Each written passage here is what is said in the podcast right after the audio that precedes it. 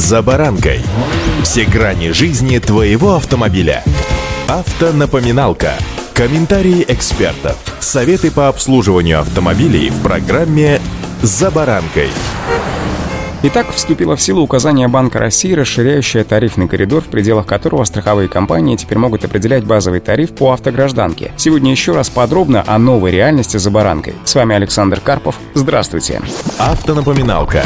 Идея сама по себе очень хорошая. Она позволяет посчитать стоимость полиса каждому водителю. Расширение границ тарифного коридора позволит страховщикам назначить более низкий тариф аккуратным водителям и более высокий тем, кто водит рискованно и регулярно нарушает правила дорожного движения или попадает в ДТП. Будут учтены индивидуальные особенности водителей и их железных коней, основываясь на собственной статистике, влияющей на степень риска. Перечень факторов страховая компания устанавливает, правда, самостоятельно. К примеру, на конечную стоимость полиса может повлиять количество грубых нарушений правил дорожного движения, возраст транспортного средства, его пробег, цвет, марка машины, семейное положение и пол водителя, наличие у него детей, установка на автомобиле тематических устройств, но по-прежнему имеют значение коэффициенты, которые и до недавних пор влияли на цену полиса. Это территория использования, мощность машины, старший возраст водителя, коэффициент бонус-малус, количество допущенных к управлению водителей и другие факторы. Автонапоминалка.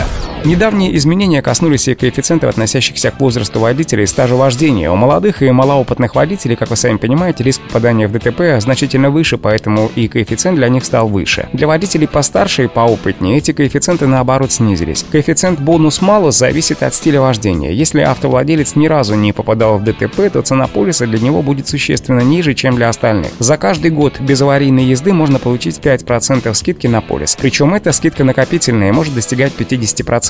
Самая дорогая страховка обойдется автовладельцам, лишенных прав за управление автомобилем в нетрезвом виде или отказавшимся от медосвидетельствования, а также для тех, у кого отобрали права за оставление места ДТП или совершение аварии, в которой пострадали или погибли люди. Еще один новый фактор, влияющий на повышение цены, это неоднократные в течение года грубые нарушения правил, а именно проезд на запрещающий сигнал светофора и жест регулировщика, превышение скорости более чем на 60 км в час или выезд на полосу встречного движения, но при условии, что эти нарушения были выявлены инспектором ДПС на дороге, а не камерами автоматической фото-видеофиксации.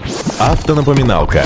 Итоговую цену полиса можно посчитать по той же формуле, что и раньше. Базовую ставку тарифа необходимо умножить на набор коэффициентов, индивидуальных для каждого водителя, бонус-малус, возраст, стаж и другие. При покупке полиса имеет смысл зайти на сайты сразу нескольких страховщиков и сравнить их предложения, чтобы не допустить завышения цен для страховой компании установили потолок стоимости полиса. При этом по старым правилам цена полиса не могла больше, чем в три раза превышать базовый тариф, умноженный на коэффициент территории и в пять раз для нарушителей закона об ОСАГО. По новым правилам полис ОСАГО не должен стоить больше, чем максимальный базовый тариф, установленный Банком России с учетом всех коэффициентов. То есть максимальная цена будет зависеть от индивидуальных показателей водителя. Поправки в закон об ОСАГО и указания Банка России прежде всего направлены на справедливое ценообразование для страховых полисов ОСАГО. Повторюсь, они дают возможность аккуратным водителям платить за полис меньше, поэтому у вас есть еще одна мотивация ездить более аккуратно и соблюдать правила дорожного движения. Удачи! За баранкой.